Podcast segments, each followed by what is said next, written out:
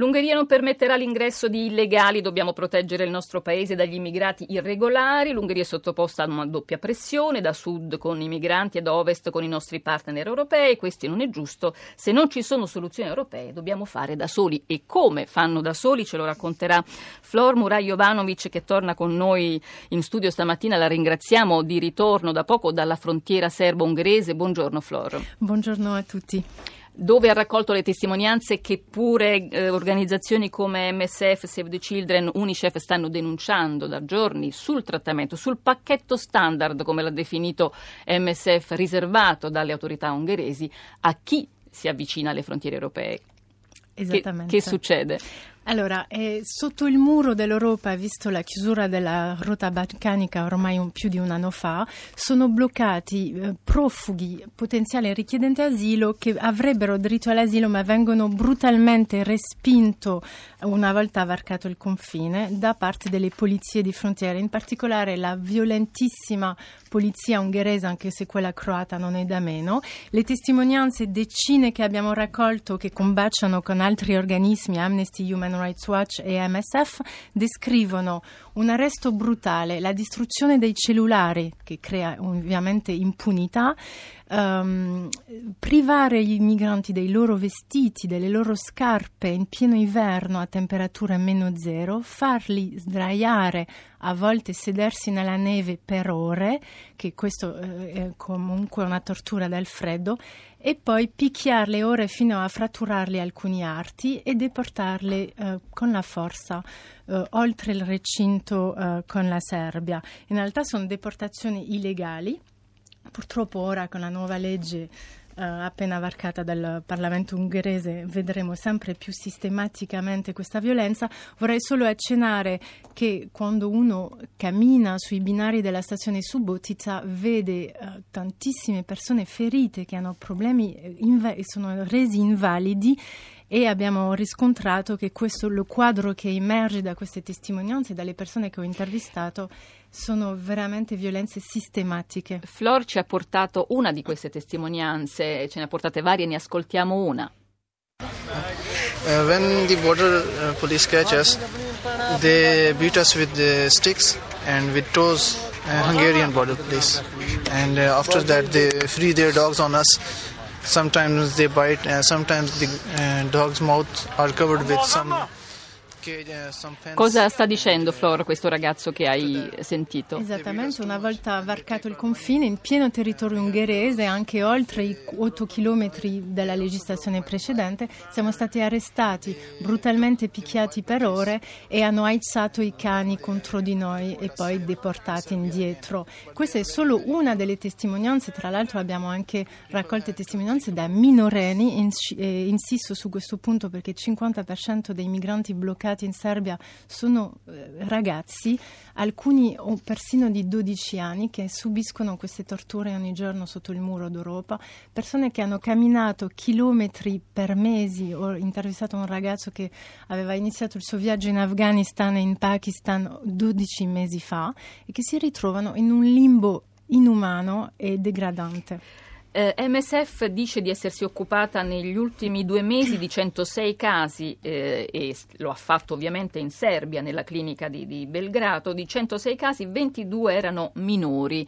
eh, su questi 126 e raccontano e riportano le testimonianze di persone che dicono di essere state picchiate, fatte stendere al suolo mentre agenti di polizia salivano su di loro con gli stivali, di essere state private dei vestiti e scarpe nella neve, come diceva Flor, eh, ed essere dovute poi tornare in Serbia senza eh, e comunque scalzi nonostante il, il freddo. Le altre organizzazioni denunciano anche il possibile segno indelebile l'impatto che può avere un trattamento del genere proprio sui minori, che se resteranno in Europa e cresceranno in questa Europa, cosa diventeranno?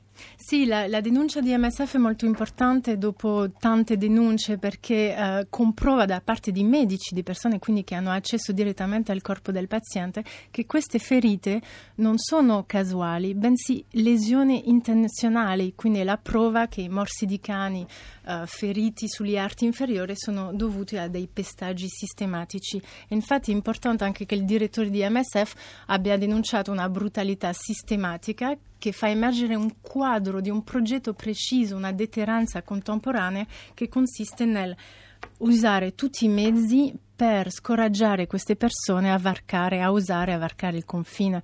Quindi abbiamo superato un salto, prima eravamo dentro pestaggi, ora siamo arrivati a trattamenti inumani degradanti, io penso anche torture, vedremo cosa dice Helsinki. Ci sono, ci sono, altre denunce relative a casi di ehm, eh, giovani che hanno detto di essere stati svegliati da uno spray al pepe eh, usato sempre dalle, dalla polizia ungherese. Mangueirês.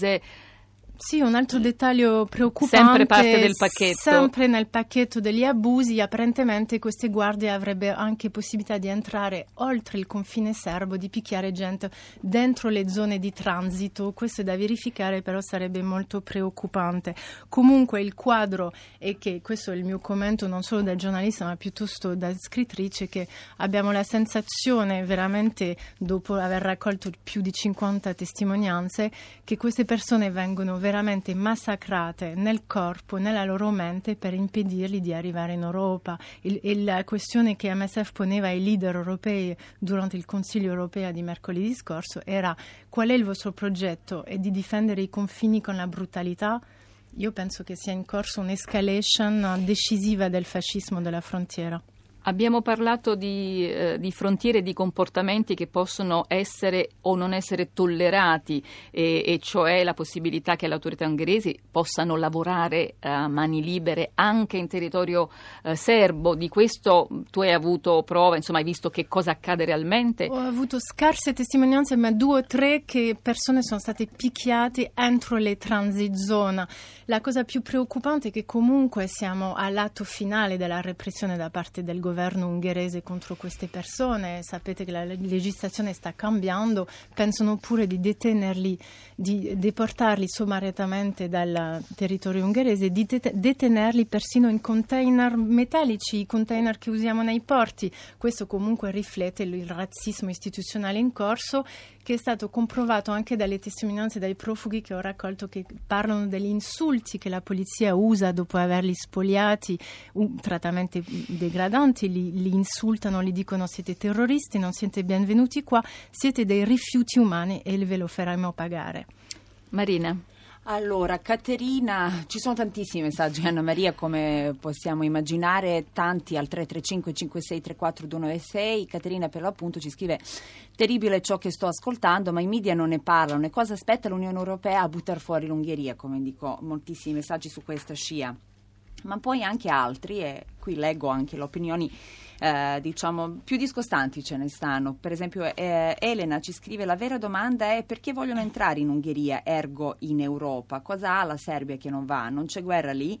Più, non basta questo controsenso a definirli migranti economici, anche questi aspetti ci sono. E poi eh, Marco, parlano loro che sono immigrati in ogni paese europeo, ovviamente si riferisce agli ungheresi, cioè ungheresi, italiani, polacchi, greci, gente profondamente nazionalista che non vogliono lo straniero in casa, ma da sempre sono popoli immigranti. E poi tantissime interpretazioni sull'Europa a due velocità, insomma, di, tutti pubblicati sul nostro sito. E di, quelle, e di quella Europa a due velocità torneremo sicuramente a parlare perché la, intanto la nomina, la riconferma di Donald Tusk eh, nel ruolo di Presidente del Consiglio europeo è solo l'inizio di un capitolo di storia che poi dovrebbe compiersi più chiaramente eh, proprio qui a Roma in occasione del sessantesimo anniversario della firma riforma dei trattati, dovrebbe essere varato proprio a Roma il progetto dell'Europa a due velocità, che però appunto cosa vorrà dire? Maggiore integrazione di chi è già integrato, di quell'Europa che già eh, esiste a due velocità eh, dentro e fuori l'euro. Eh, e cosa vuol dire poi lasciare fuori e, e allontanare eh, quelli che già non erano fino a qui eh, integrati. Naturalmente eh, è la storia del nostro continente e dell'Unione in particolare che va avanti, la seguiremo come al solito, come sempre ogni venerdì, ma non solo. Noi ci salutiamo qui, io ringrazio moltissimo Flor Murad Jovanovic per le sue testimonianze, grazie e buon lavoro. Grazie mille a voi. Flora è autrice tra l'altro di due libri usciti per stampa alternativa, uno è La negazione del soggetto migrante, l'altro Derive, piccolo mosaico del disumano, come quello che abbiamo appena descritto. Noi ci sentiamo domattina per leggere la stampa estera, vi preannuncio una settimana speciale, lo sarà per Radio 3 tutta, in particolare per Radio 3 Mondo, una settimana votata a scoprire il mondo alla prova dei numeri. Ogni giorno un tema ogni giorno dei numeri per cercare di eh, capire o carpire la verità dei dati, la verità che sta eh, nelle eh, statistiche che ogni giorno scioriniamo, mastichiamo in vario modo. Allora, per ora restate con noi per seguire Radio Trescenza, intanto buona giornata e buon ascolto da Anna Maria Giordano.